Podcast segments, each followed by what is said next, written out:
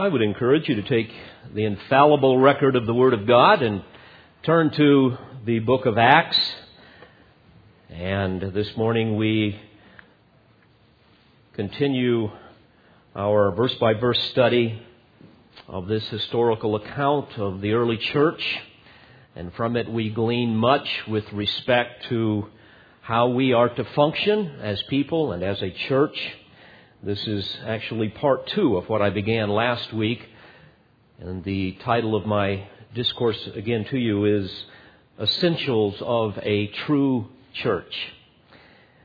Last week, you may recall that we pressed our noses and our faces against the glass of the early church. And we were able to kind of peer inside, not so much just their worship services, but their lives we were able to see the new church that was birthed in Jerusalem, a church that was as yet untainted by human wickedness and, and all of the deceptions of man. It was pristine in its purity and in its devotion. And as we watched and as we listened, we discovered, first of all, that they were committed to six very well defined spiritual priorities. We learned that they were devoted to doctrine, to fellowship, to Christ, to purity, to unity, and to prayer. And these, of course, will always be the defining characteristics of a Christ honoring church. Don't think of it necessarily as those things that need to be a part of a worship service, even though at some level they should be. But these are primarily the defining characteristics of the people of the church of the living God.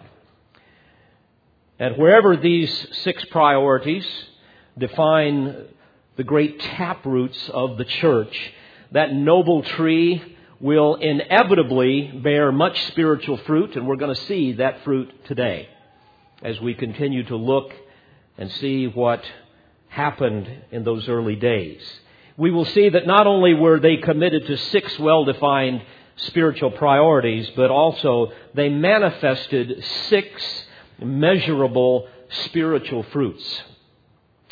And as we will see, these will be unmistakably obvious. They will define the character of the people of the Lord and thus glorify Christ. Let me give them to you, and then we will look at them more closely. The six measurable spiritual fruits will be, first of all, a fear of God. Secondly, a supernatural power.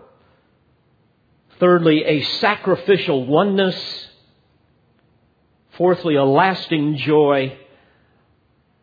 Fifthly, they will manifest a godly reputation. And finally, you will see a pattern of genuine conversions. These were the first fruits of Pentecost, my friends. And frankly, whenever these fruits are missing in the life of someone that calls themselves a Christian, you can be sure that one or more of the six spiritual priorities are being neglected. One of those great tap roots have been severed. And so I would challenge you this morning to examine your life against what we see here today as together we examine the lives of our brethren in Christ in this yet unblemished church. Follow along as I read the text this morning, beginning in verse 42 that we looked at last week, and then we will focus exclusively on verses 43 through 47. Beginning with verse 42 of Acts 2. And they were continually devoting themselves to the apostles' teaching and to fellowship, to the breaking of bread and to prayer. And everyone kept feeling a sense of awe, and many wonders and signs were taking place through the apostles. And all those who had believed were together and had all things in common. And they began selling their property and possessions and were sharing them with all as anyone might have need. And day by day, continuing with one mind in the temple and breaking bread from house to house, they were taking their meals together with gladness and sincerity of heart, praising God and having favor with all the people. And the Lord was adding to their number day by day those who were being saved. So let's notice first the glorious fruit that they bore. Number one, they had a fear of God, verse 43. The text reads, and everyone kept feeling a sense of awe. The word awe in the original language is phobos. We get our word phobia from it. And it carries with it the idea of fear, of dread, of being frightened.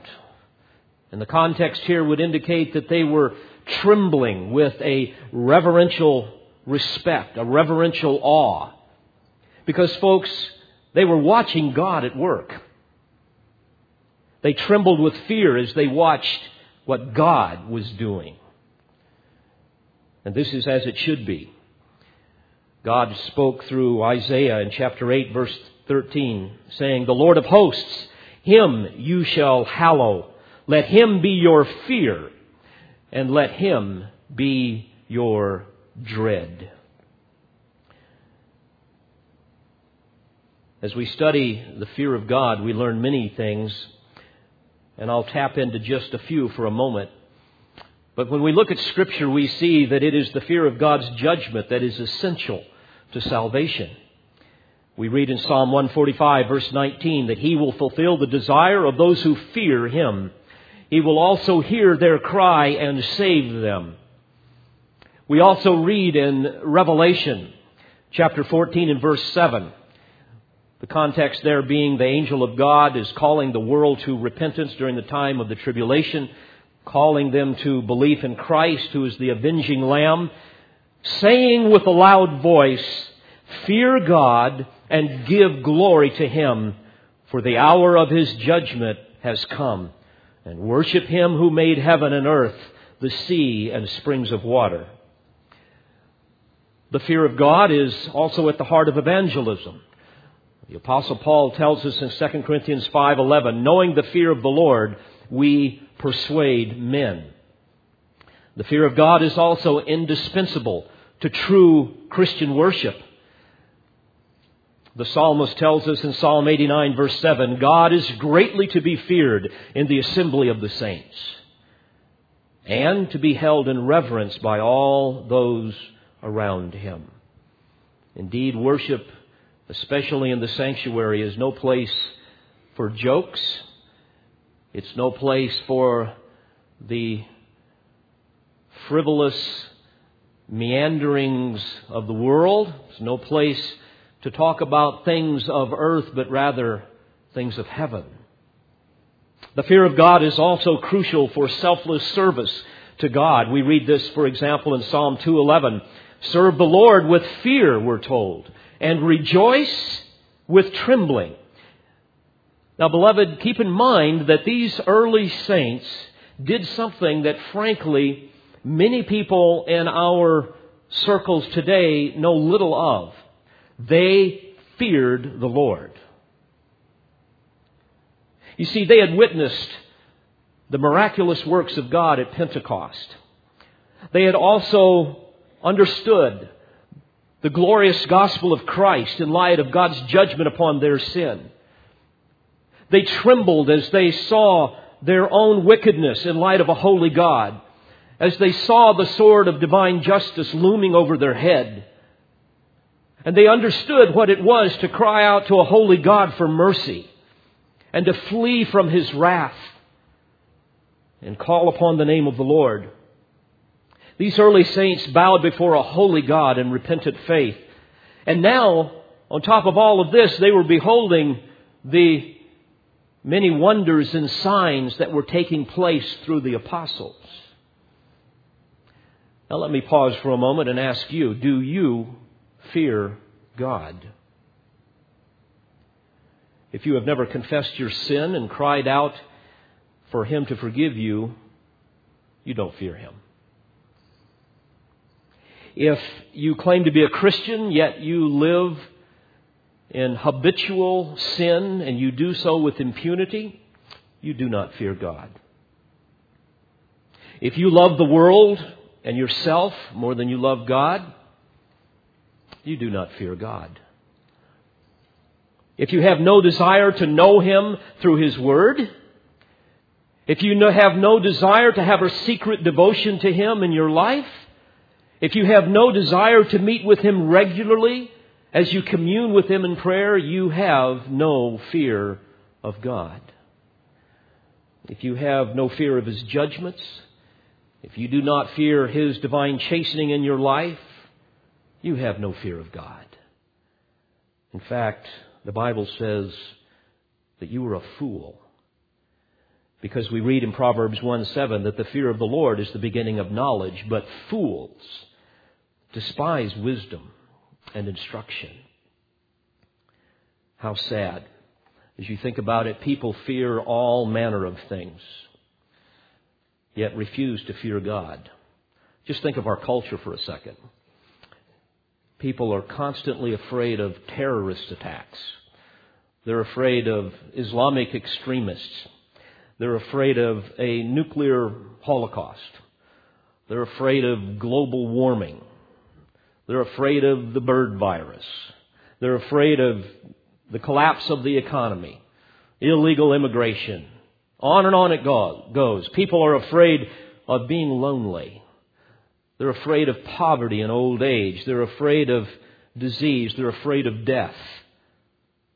All the things that are a part of life this side of eternity. But they're not afraid of that which lies beyond the grave because they do not fear God. Jesus warned in Matthew 10, verse 28 do not fear those who kill the body, but are unable to kill the soul, but rather fear him who is able to destroy both soul and body in hell.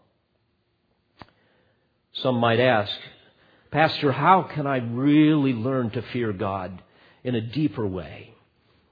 Well, first of all, you have to come to Christ in repentant faith and be saved from your sin and from the judgment that would await you because the wrath of God abides on you.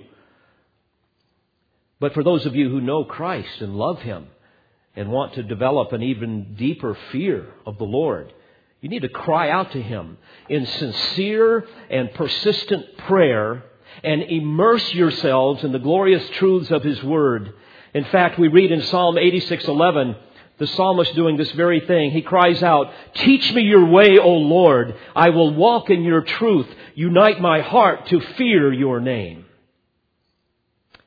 And likewise in Proverbs 2 beginning at verse 3, the Spirit of God speaks to us saying, Yes, if you cry out for discernment and lift up your voice for understanding, if you seek her as silver and search for her as for hidden treasures, then you will understand the fear of the Lord and find the knowledge of God.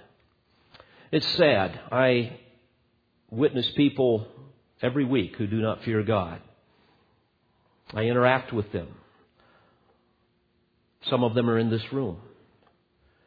People who claim to know Christ, but yet they do not walk in a reverential fear of the Lord their God. And that's proven by the lives they choose to live. Sometimes I can even witness it here in our worship services. Unfortunately, it's not common, but occasionally I see people in the house of the Lord where His Word is being delivered and they're giggling, they're talking, they're playing games on their cell phones. They get up and they go into the room back there with the mothers that are trying to worship and they interrupt them, talk, and carry on. And sadly, some don't even come to worship. Beloved, those are all manifestations of people who do not fear the Lord their God. we would do well to remember the premium that God places on the priority of humbling ourselves even before the preaching of His Word. I think of Isaiah chapter 66 and verse 2. God says, But to this one I will look, And the context there is he's, he's asking, What can you do to impress me? Absolutely nothing. But this is what gains my undivided attention. You want God's undivided attention in your life? Listen to what he says. To this one I will look. To him who is humble and contrite of spirit and who trembles at my word.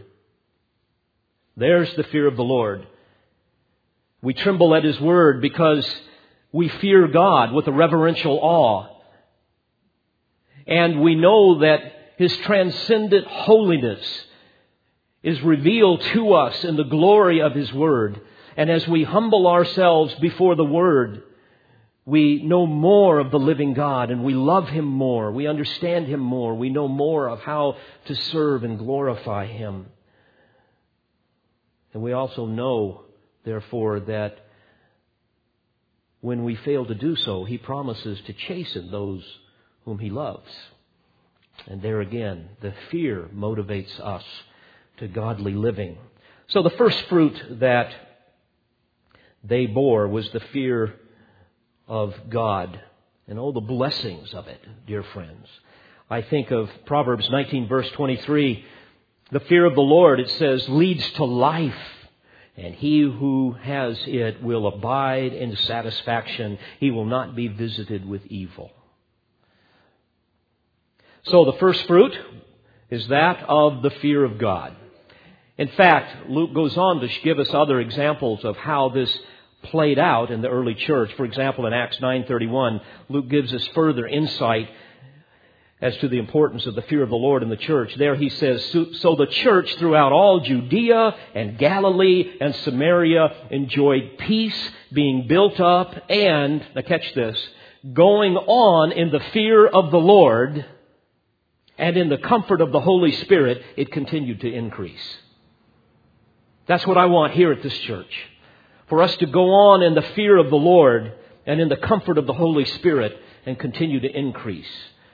Certainly to grow spiritually and, if God wills, even physically. But they manifested a second glorious fruit, and that uh, is the one of supernatural power. Notice in verse 43 again, it says, And many wonders and signs were taking place through the apostles. Now, may I remind you that the term wonders is one that expresses the awe that fills one's mind, certainly in this context, when they beheld the miracles of God, when they saw the power of God being manifested in the context of all that he was doing. And a sign is simply a sign. A sign is something that points to something. And here it describes the purpose of the miracles, namely to point to the deity of Christ, to the power of his revealed word, and the fact that people need to listen to the messengers who were being authenticated by the miracles. You might remember when um, earlier Peter had said in his sermon in verse 22, Men of Israel, listen to these words Jesus the Nazarene, a man attested to you by God with miracles and wonders and signs which God performed through him in your midst, just as you yourselves know.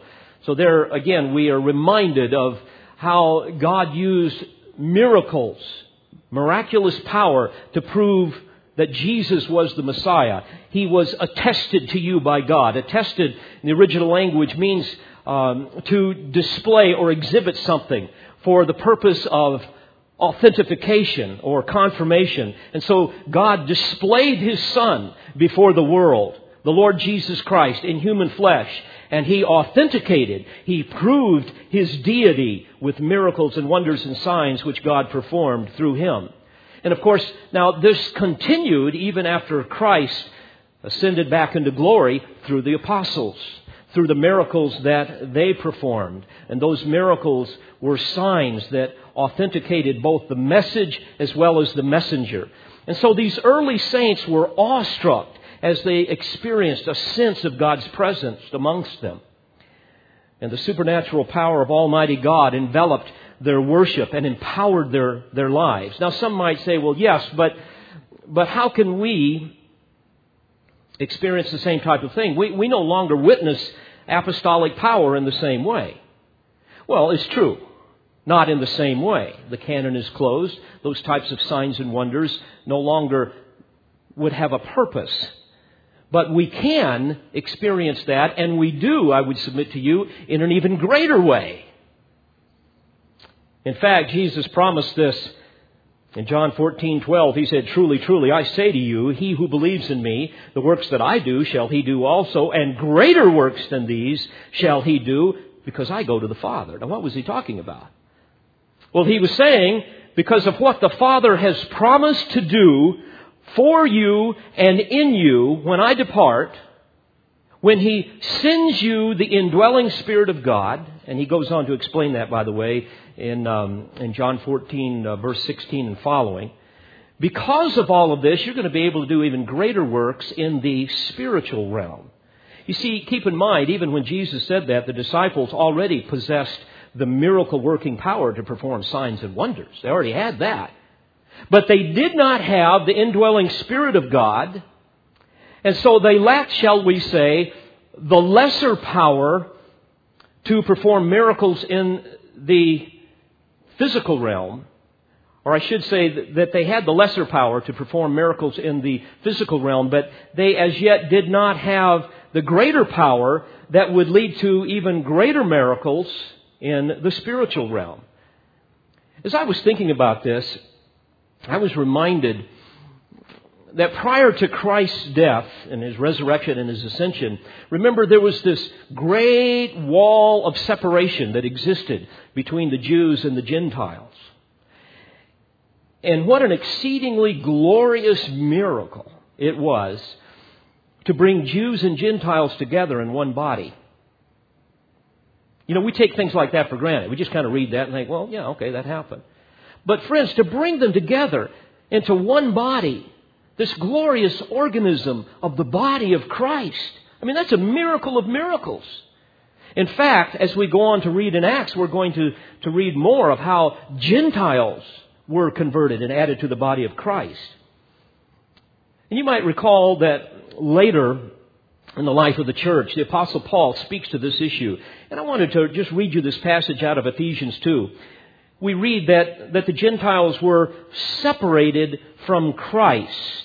This is Ephesians 2, beginning in verse 12. They were separated from Christ, excluded from the commonwealth of Israel, he says, and strangers to the covenants of promise, having no hope and without God in the world. Now, friends, I am a person whose roots are ultimately from Scotland and Ireland. I am a Gentile. And a lot of my family married Cherokee Indians, so I don't know what all I am. But I know I was not a Jew. And I was excluded from those glorious things. But there was a miracle that took place through the power of God and His Spirit that would allow me and my family, and probably most of you, to experience the covenant of grace. And he goes on to say, that you were strangers to the covenants of promise, having no hope without God in the world, but now in Christ Jesus, in other words, after Christ's great atoning work and ascension back into heaven, and, and then after the Holy Spirit was poured out into the lives of the saints, this glorious miracle, he says, now in Christ Jesus, you who were formerly far off have been brought near by the blood of Christ. For he himself is our peace who made both groups into one and broke down the barrier of the dividing wall by abolishing in his flesh the enmity, which is the law of commandments contained in ordinances, so that in himself he might make the two into one new man, thus establishing peace, and might reconcile them both in one body to God through the cross, by it having put to death the enmity. And he came and preached peace to you who were far away, and peace to those who were near. In other words, to the Gentiles and to the Jews. For through him we both have our access in one spirit to the Father. So then, you are no longer strangers and aliens, but you are fellow citizens with the saints and are of God's household, having been built on the foundation of the apostles and prophets Christ Jesus himself being the cornerstone, in whom the whole building being fitted together is growing into a holy temple in the Lord, in whom you also are being built together into a dwelling of God in the Spirit. And the point being, the greater miracle happened after Jesus ascended and the Father's promise came true. The Spirit of God came down. The people were saved. Jews and Gentiles were brought together into the body of Christ. Dear friends, what a miracle of miracles. And think about it. What a miracle to see a person come to a saving knowledge of Christ. To see that glorious transformation. When that spiritual cadaver suddenly begins to breathe, suddenly begins to see the wretchedness of their sin and the glories of the Savior. Friends, that is a miracle that we should never take for granted. When the blind begin to see and the deaf begin to hear, when a person who is dead in their sins begins to have a new heart and a new song and a new mind. When there's this glorious transformation that occurs. When a person becomes a new creature in Christ and the old things pass away and the new things come. And you see a person who was absolutely enslaved by their sin suddenly begin to hate the things that God hates and love the things that God loves.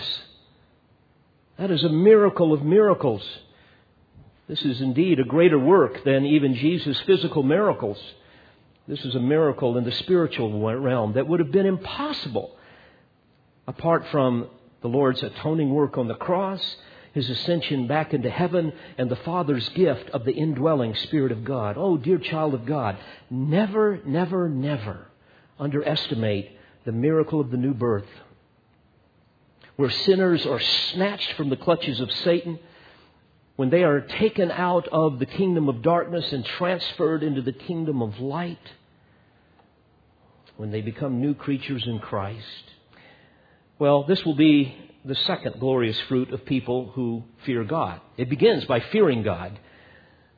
then their life and certainly their church will be marked by the supernatural power of God that transforms sinners into saints and conforms them to the image of Christ.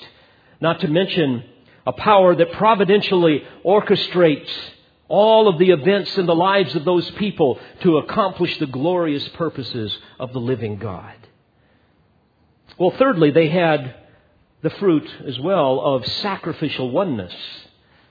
Notice in verse 44 and verse 40, 45, we read, And all those who had believed were together and had all things in common. And they began selling their property and possessions and were sharing them with all, as anyone might have need. Now, it's important for you to understand here the tense of the verbs indicate that this was not some mandated mass sale that occurred one time. It's not what the text would indicate. But rather, this was an ongoing event. It was the type of thing that occurred from time to time. It was voluntary. It was spontaneous a spontaneous selling of various items in order to help other Christians in need. I want you to understand, God is not here promoting some type of communal living. And rather, He's promoting compassionate giving. Now, you must remember, for many of those new converts, coming to Christ, the cost of discipleship was extremely high. They, many of them lost their families. They were no longer allowed in their homes. Many of them lost their jobs, their, their, their, their source of revenue. They lost their inheritance. Some of them, later on, we know, even lost their lives. It says, but all of those who had believed were together and had all things in common. And so what we see here is that in light of these great needs, there was a sacrificial oneness. You see, these people understood spiritual unity. They understood the importance of being stewards of all that God had given them. It's funny, it's kind of like when you really understand spiritual truth, material things don't mean all that much to you. I mean, you, you, know, you need enough to get by, you need enough to eat, and so on, but you're more concerned about others. And because they loved their brothers and sisters in Christ, they naturally did all they could to meet their physical needs. And beloved, I, want to digress just for a moment. Such is always the heart of Christian giving. You see, this is not an attitude of, well, you know what, there's people out there in need, we're just going to let the church benevolence fund just kind of take care of that. No, I mean, these people actually rolled up their sleeves and they got involved. This was a personal, compassionate kind of giving. This was not, as well, some attitude that many would have. Well, I just need to give my 10% tithe and, and fulfill my duty and my obligation before the Lord and then let God take care of that. Unfortunately, that is a misunderstanding that comes out of um, a poor understanding of required giving in the Old Testament under, under a theocracy, under the Mosaic law. In fact, if we were to look at that, we would see that the Jews were taxed about 25% of their income. In fact, it could be a little bit more if you looked at certain things. And sometimes people think that part of their, their tax needs to be carried over into the New Testament. But that's not true. You do not see that in the New Testament. There, it's for this reason you will not see any requirement on giving in the New Testament in terms of a specific amount. And unfortunately, well meaning Christians have unwittingly, and I would also say arbitrarily, transported certain elements of the Mosaic law to the exclusion of others into New Testament living to somehow justify that position. Now, as a footnote here, there's nothing wrong with giving 10%. I mean, we need to be organized. For some people, that's too much. For a lot of people, that's way too little. But what is wrong, the problem comes, is when you insist that God requires it. And I've heard people fight over, well, 10% of gross or it's 10% of net. Or you could do like some of the apostate religions do, even like Mormonism, that cult, where they actually take your, your IRS uh, information and they calculate what your 10% is and they force you to write those checks. By the way, that's why they have a lot of money. But that is not at the heart of Christian giving any more than the 10% tithe. That not only violates the principles of free will giving from the heart, that was at the very heart of Old Testament as well as New Testament giving, because, by the way, the Jews would give 25% as their taxation, and some of that include various kinds of tithes. And then on top of that, they gave their free will giving from the heart. And that's what we do. We pay our taxes, and we know that even our American tax base is based on much of ancient Mosaic law, interestingly enough. But we don't want to frustrate the doctrines of grace. My friends, may I say, we are under grace, we are not under law. In 2 Corinthians 9, the Apostle Paul summarizes the principles of New Testament giving. And this is certainly the heart of those early saints. He says, Now this I say, he who sows sparingly shall also reap sparingly. And he who sows bountifully shall also reap bountifully. Let each one do just as he purposed in his heart, not grudgingly or under compulsion, for God loves a cheerful giver. If we were to take time, we would see in the New Testament that our giving should be generous, it should be cheerful, it should be spontaneous, it should be sacrificial, and we even read that it needs to be systematic. It needs to be regular. It even needs to be on a weekly basis, every Sunday. And the priority needs to be the local church. We see this, for example, in 1 Corinthians 16, 2. Some people say, well, you know, I, I get paid once a month. Can't I just give once a month? Well, yeah, you can. But you know what I would encourage you to do? And this is certainly my heart and the practice of my family is to divide that up and give it every week. Because friends, you must understand that true giving is an act of worship. I want to participate in worship. When that plate comes around, I want to worship the Lord. And regular systematic giving is a perpetual reminder of the way that God has lavished His, His, His goodness and His grace upon us, as well as a perpetual reminder of the stewardship responsibility that we have before the Lord. That which we have does not belong to us. We are managing His funds. The early saints understood that. Unfortunately, many people spend all of the Lord's money on themselves. And then they turn around and give their 10% and think, well, boy, I fulfilled my obligation. Let's move on down the road.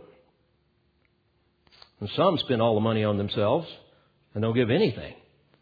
In fact, I understand that the average evangelical giver gives about 2 to 3% of their income. Well, if that is you and you're mismanaging the Lord's funds, may I just say to you, He's going to chasten you for it.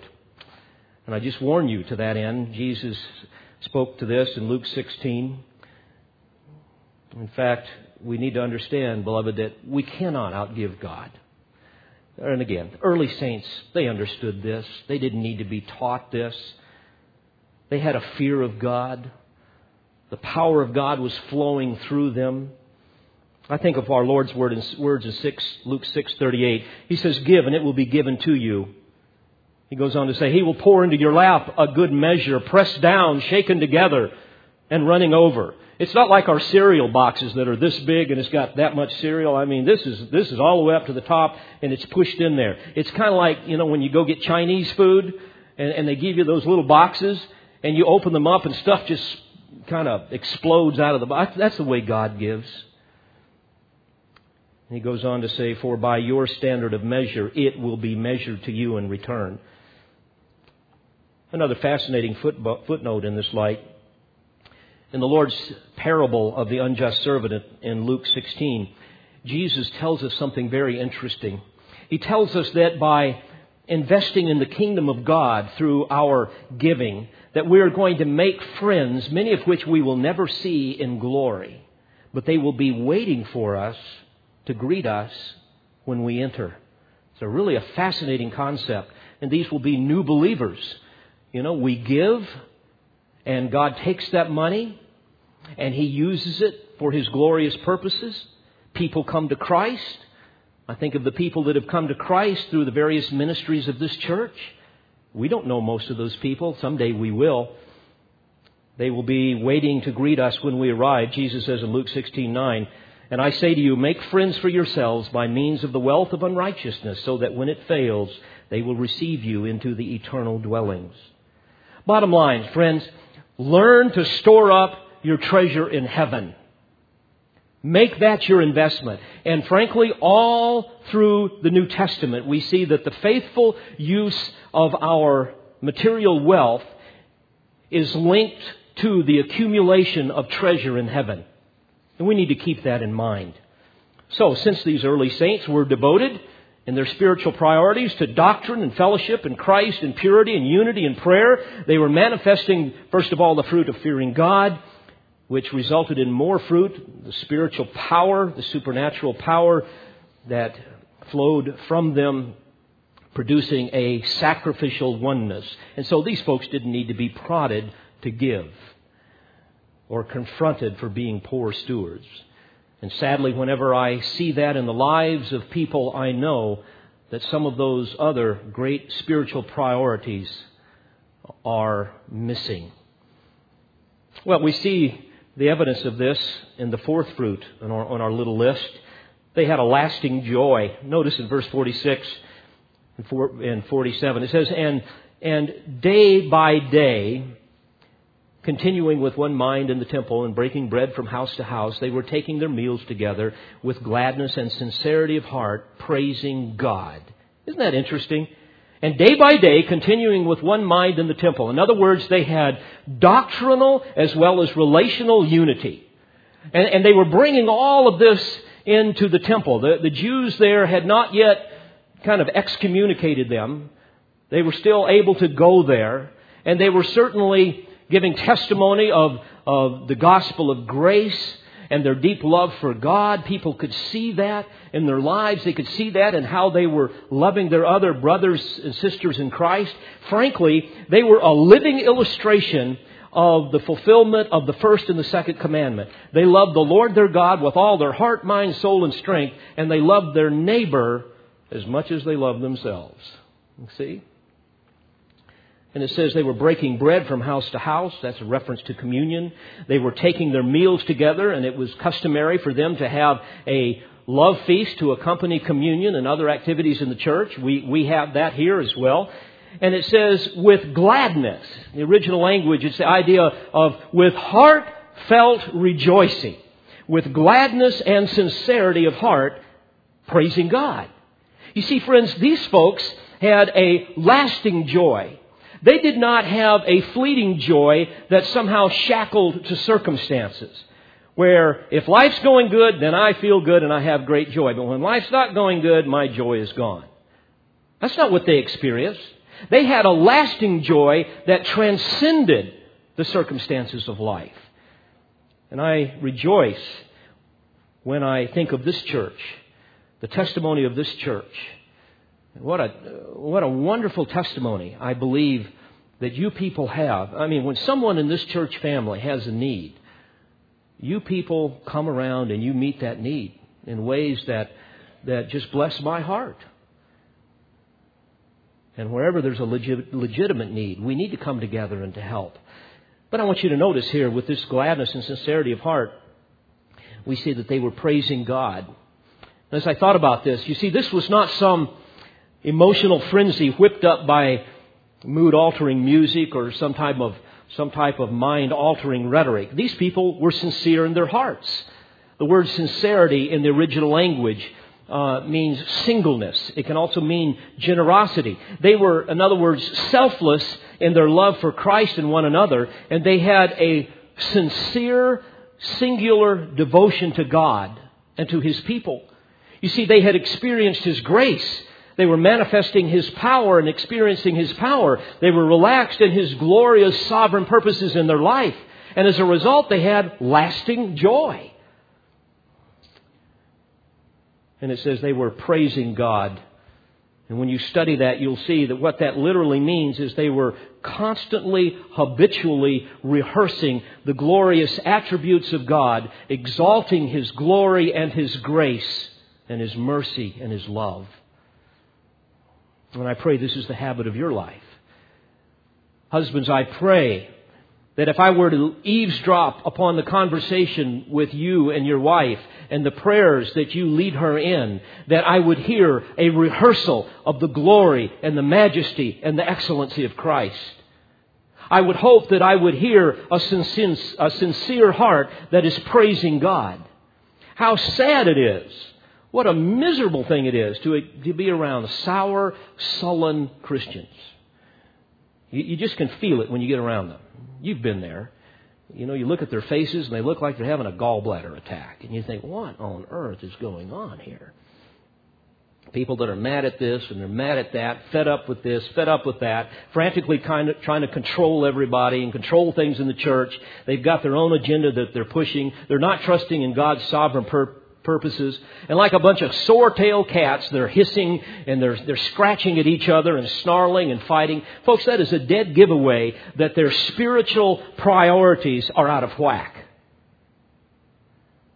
They're, they're devoted to self and churchianity rather than devoted to doctrine, fellowship, Christ, purity, unity, prayer. And as a result, these will be people that have no fear of God they really have no supernatural power. There's no sacrificial oneness. There's no lasting joy, nor will there be a godly reputation. And this is fifth on our list of fruits. Notice verse 47. It says, and having favor with all people. Now, friends, most people will hate what we believe. You need to get used to that. Don't try to change the message. I mean, they're going to hate what we believe because they ultimately hate Christ. But it's altogether another matter when they hate who we are because of our ungodly, wicked behavior. You see, if our character and conduct is unrighteous and offensive, even to a wicked world, we lose our testimony. I don't mind it when people say, Boy, you know what? Those folks up there at Calvary Bible Church, they believe some of the most weird, ridiculous things you could ever imagine. And oh, have I heard that. Sometimes I get emails to that effect, phone calls to that effect, letters to that effect. You know, I don't mind that. That's how it's going to be. But I love it when they will add to that, and by and large, they will say, but, now here's what you really want to hear. But those are the best folks you'd ever want to meet. They do anything for you. They love one another. They're honest, they're kind, they're gentle, they're humble, they're hardworking, they're dependable, they're faithful, they're moral, they're peaceable, they're circumspect, they're, they're, they're dignified, they love one another, they are benevolent. They will do anything for you. You see, folks, that's the testimony you want to have. That was the testimony of the early church. They had favor with all people. I would ask you, what is your reputation? And don't define that on your own. Think of what others who know you best would say. Proverbs 21, 1, 22 1 says, A good name is to be more desired than great riches. In the second century, a great philosopher named Aristides commented about the first saints in a work entitled The Apology of Aristides. I want to read this to you. It's a bit of a long quote, but it's, I think, very, very appropriate. And as I read this, again, coming from a person who witnessed the early church right there in the first part of the second century, I want you to notice the difference between the purity of the early church and the worldliness that has invaded neo evangelicalism today. Here's what he had to say, and I quote Now the Christians, O king, by going about and seeking, have found the truth.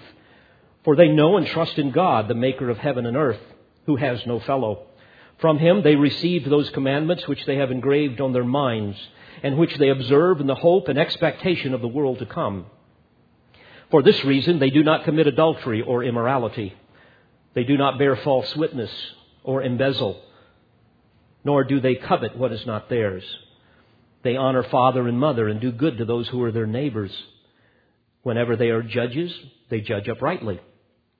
They do not worship idols made in the image of man. Whatever they do not wish that others should do to them, they in turn do not do. And they do not eat the food sacrificed to idols. Those who oppress them, they exhort and make them their friends. They do good to their enemies. Their wives, O king, are pure as virgins, and their daughters are modest. Their men abstain from all unlawful sexual contact and from impurity in the hope of recompense that is to come in another world. As for their bondmen and bondwomen and their children, if there are any, they persuade them to become Christians.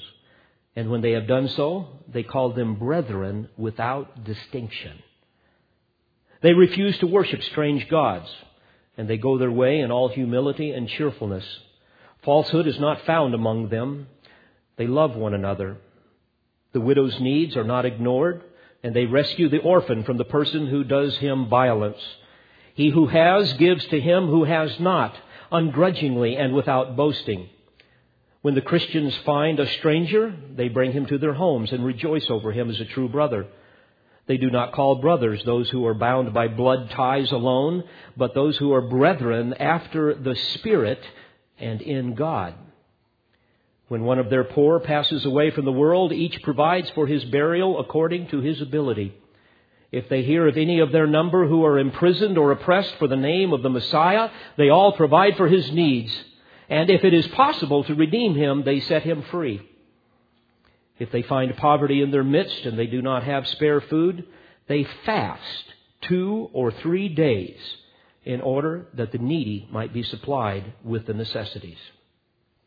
They observe scrupulously the commandments of their Messiah, living honestly and soberly as the Lord their God ordered them. Every morning and every hour they praise and thank God for His goodness to them and for their food and drink they offer thanksgiving. And finally, he says, if any righteous person of their number passes away from the world, they rejoice and thank God and escort his body as if he were setting out from one place to another nearby. When a child is born to one of them, they praise God. If it dies in infancy, they thank God the more as for one who has passed through the world without sins. But if one of them dies in his iniquity or in his sins, they grieve bitterly and sorrow as over one who is about to meet his doom.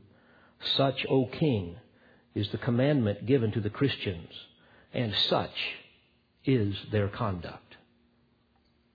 What a marvelous testimony of those people who had a fear of God and therefore had a supernatural power, a sacrificial oneness, a lasting joy, a godly reputation.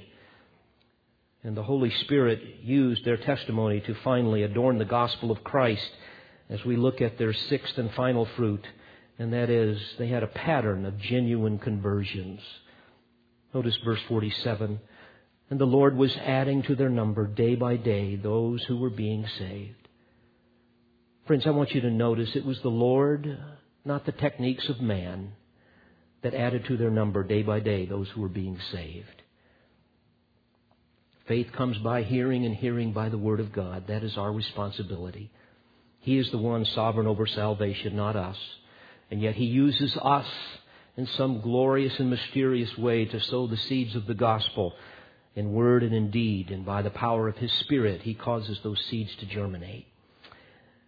Though true converts are rare in these last days of apostasy, what you will find in a true church is a pattern of genuine conversions.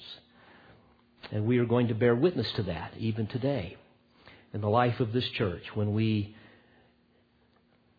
immerse seven of our own in the waters of baptism as a testimony of the work of grace that God has wrought within their souls. So I challenge you, my friends, please hear this. We all must be committed to those six spiritual priorities. We must be devoted to Bible doctrine. We must be committed to fellowship with one another, to Christ, to purity, to unity, to prayer. And as a result, there will flow from each of us a fear of God, a supernatural power, a sacrificial oneness, a lasting joy. People will see a godly reputation, and they will be attracted to the glorious gospel of Christ. And we as a church will experience a pattern of genuine conversions. May the Spirit of God empower us to these ends. Let's pray together. Father, we rejoice in these glorious truths, and we pray that somehow, by the power of your Spirit, you will cause us to live consistently with them, that we might experience the fullness of joy in the one who loves us and who has called us unto himself. We pray this in Jesus' name and for his sake. Amen. We pray you've been edified by this presentation. You've been listening to pastor, Bible teacher, and author David Harrell. For more information or to order additional tapes or CDs of Pastor Harrell's messages, please visit olivetreeresources.org.